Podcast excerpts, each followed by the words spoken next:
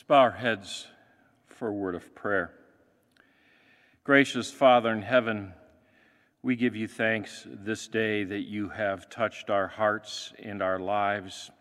We ask you, O Lord, to remind us that we are your children and that you you have sent your son to die for us to redeem us from our sins and that that we we are called to live each day called to live each day in your word in your promises and to walk in the way of salvation that we might be a witness to the world around us gracious father in heaven we thank you again for touching us with your Spirit as we look forward to that day of, of Pentecost where we celebrate the bestowal of your Holy Spirit to the world. Again, Lord, we come before you as your humble servants, looking to you in all things. Father, we pray, guide us in Jesus' name. Amen.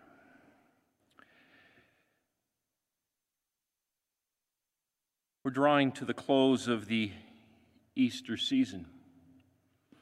And we see throughout this season of Easter that people have been encountering Jesus. We saw the women at the tomb, the, the disciples on the road to Emmaus, the upper room, and Jesus continues to walk and to meet with his disciples and to again uh, encounter them in a way that they can see the reality of the resurrection, but also in a way that he can challenge them to live uh, no longer for this world.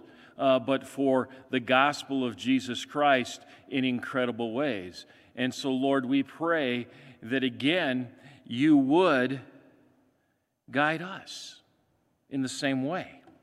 Encountering Jesus is what we're all about. It's important for us to know uh, that, that Jesus is with us every day, and as we encounter other people in our world, He is there with us. And, and sometimes we forget that. We think that witnessing our faith or sharing our faith, it, it all falls on our shoulders and it's all up to us, and we're by ourselves. And, and sometimes then we begin to act out of fear or concern.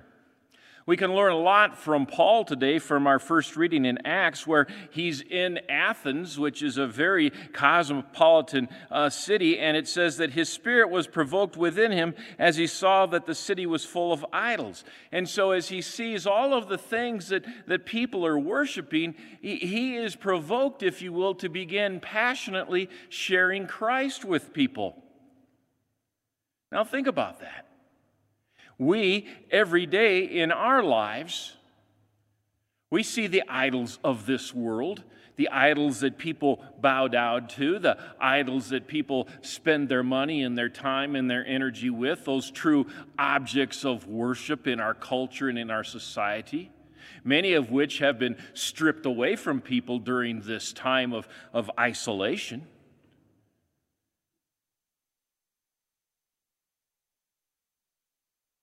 And so, where do we turn?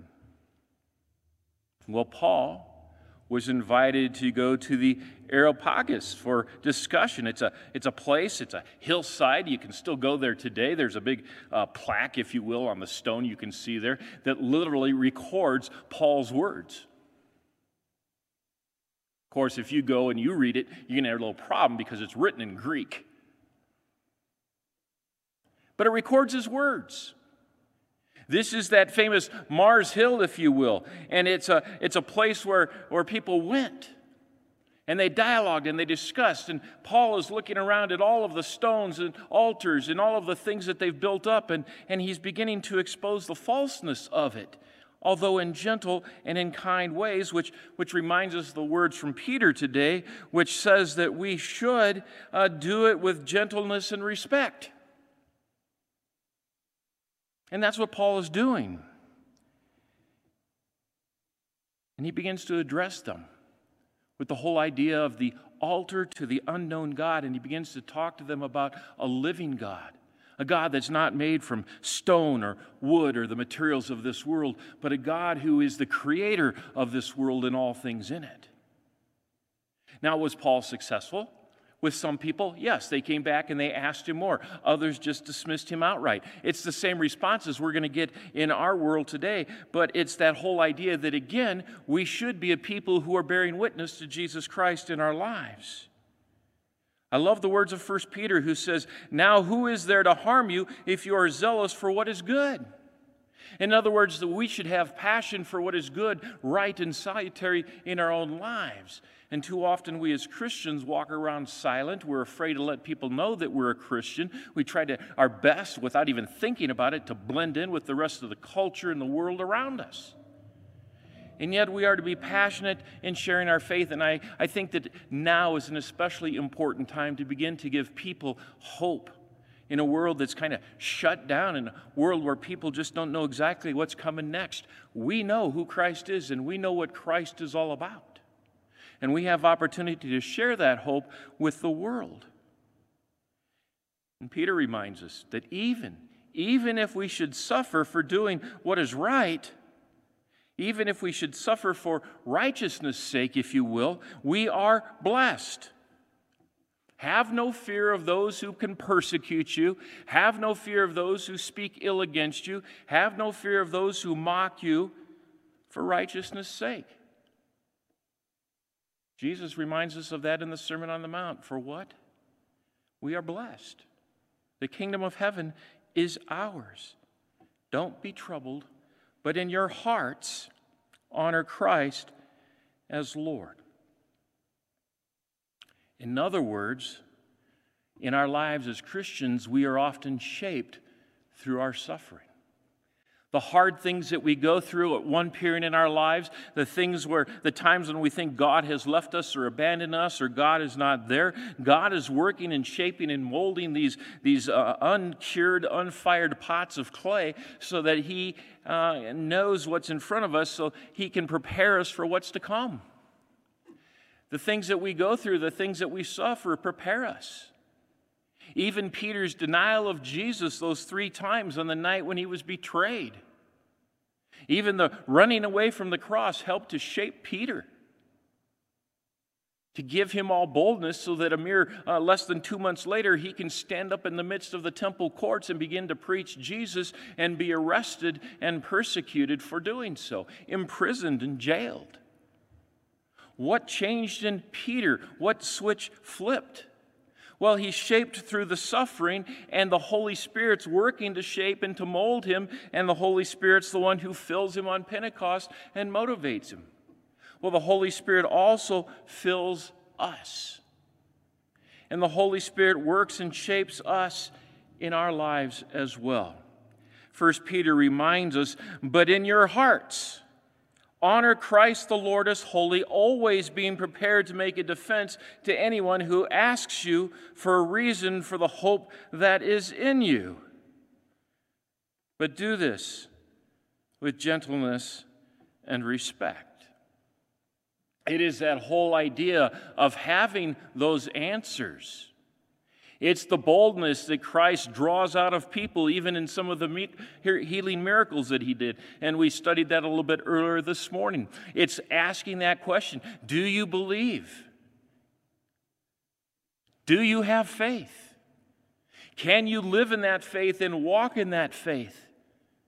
Can you breathe in that faith and embrace that faith? Embrace the presence of Christ in your life who walks with you, the Holy Spirit who gives you that breath.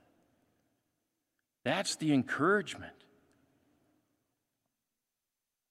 And as we share our faith with all boldness, it doesn't mean that we are one of those Christians who does it in, in uh, inappropriate ways. We see that in our world today where Christians are inappropriate in sharing their faith. We see those who are out there uh, picketing or saying mean things or doing wrong things, and unfortunately, they do it in the name of Jesus, and it gives all of us a bad name. But rather, we are those who do it with gentleness and respect, loving one another and loving those in the world around us. I believe that many more people are brought to the gospel of Jesus Christ with love than with harsh words. In fact, when you look at it, Jesus in the, in the Gospels, He's always using those words of love and forgiveness. The harsh words are directed at, at the religious leaders of the day. Those who call themselves believers but are so far from Him. It's interesting in these words for 1 Peter as, as we begin to even apply them to our own lives that one of the questions comes up that, that Peter begins to answer. Why did Jesus have to die? People will ask that question. How does the death of a man 2,000 years ago impact my life today? Why did Jesus have to die? And Peter answers that question for us. He says, For Christ also suffered once for sins, the righteous for the unrighteous, that he might bring us to God. See, that's why he had to die. The only way for us to be brought to God is through a cross, through a cross where he suffered for our sins and poured out his grace and mercy to us. And you notice how Jesus went to that cross. He went to that cross with gentleness, with respect, even for those who were putting the nails through his hands and his feet. Father, forgive them, for they know not what they do. He had to suffer because there's nothing that you can do or I can do to wash away our own sins. Only the blood of the Lamb, the firstborn, unblemished Lamb of God, only Jesus can take our sins away. He's the righteous who died for the unrighteous so that we can be carried in his arms through the gates of heaven into all of eternity. He was put to death in the flesh, but made alive in the spirit and in the flesh, in order to make us alive as well. And though one day when we die, these, these bodies fail us, we know that we have life in eternity with Jesus Christ. Life is what he holds in his hands. He's the master of it. And death has no power over him. In fact, he bridged that separation between us and God. He bridged that chasm of death and that chasm of separation with the cross. So much so that he went and preached to the saints in hell, excuse me, to the prisoners in hell. And we, as the saints of God, we benefit by knowing that, that hell is not in our future but heaven is. We're heaven bound because we believe and trust in Him. Do you believe? He asks. Yes, I believe. What is it that we believe? You are the Christ, the Son of the living God, who suffered and died for the forgiveness of my sins and the sins of the whole world, that all who believe in you shall not perish, but have everlasting life. Did Jesus have to die? Yes. He had to die for you, He had to die for me. And why? because he loved us. And so, what do we do? As Peter reminds us, we love.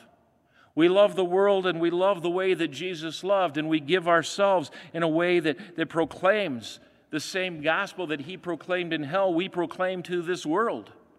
That oftentimes we, oftentimes we refer to as hell on earth sometimes. We proclaim to the people who are dead in this world, dead to sin, and dead to eternity because they've denied Jesus or walked away from him. We still proclaim it. Even if we still stink like stinky. Even if the world turns its nose at us and turns around and walks away, it doesn't mean that we stop sharing or that we stop uh, um, reaching out with the gospel. It means that we continue to do so. We can't control how the world reacts. The world's going to react in a variety of ways.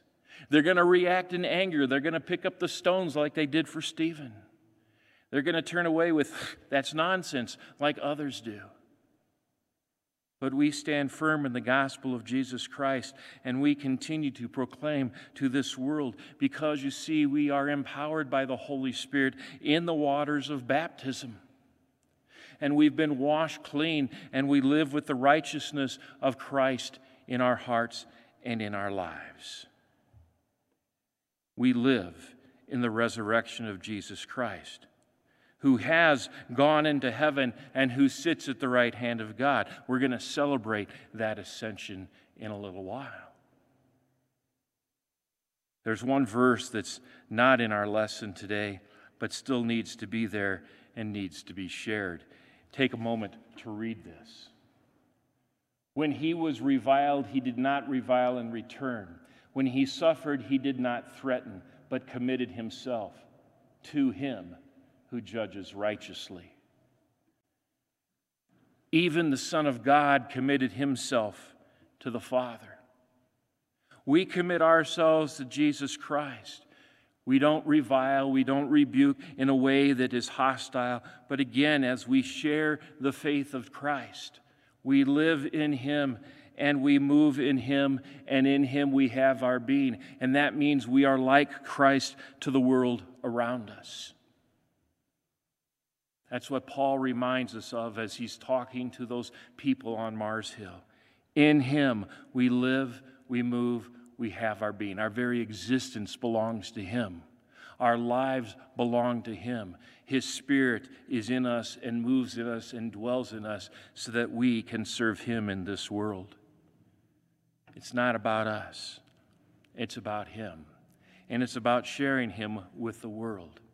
So, one final thought today that I want to leave you with and that is if we live in Him and move in Him and have our being. Another way of saying that in today's language is, is we have Jesus uh, 24 7, 365.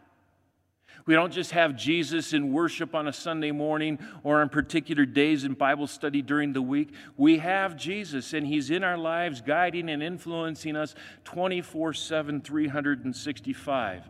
And if you're in a leap year, 366, which is exactly what this year is. So you don't even get a day off from Him anywhere, even in a leap year. He's there. And He's in our hearts and in our lives. And we are walking with Jesus each and every day. So when you're sharing your faith in this difficult and challenging world, remember that you're not alone. Jesus is with you. And so have that, that Spirit of Christ in you, and be provoked to live and to share and to breathe. Grab a hold of that word zealous and begin to learn what that means. That the world can't do anything to us when we are in Christ. So, in Him, in Him and through Him, we live every day. In Jesus' name, Amen. And now may the peace of God, which passes all of our human understanding, keep your hearts and minds in the true faith of God in Christ Jesus unto life everlasting. Amen. Please stand as you're able, even at home, and join with us as we confess our common Christian faith in the ancient words of the Apostles' Creed.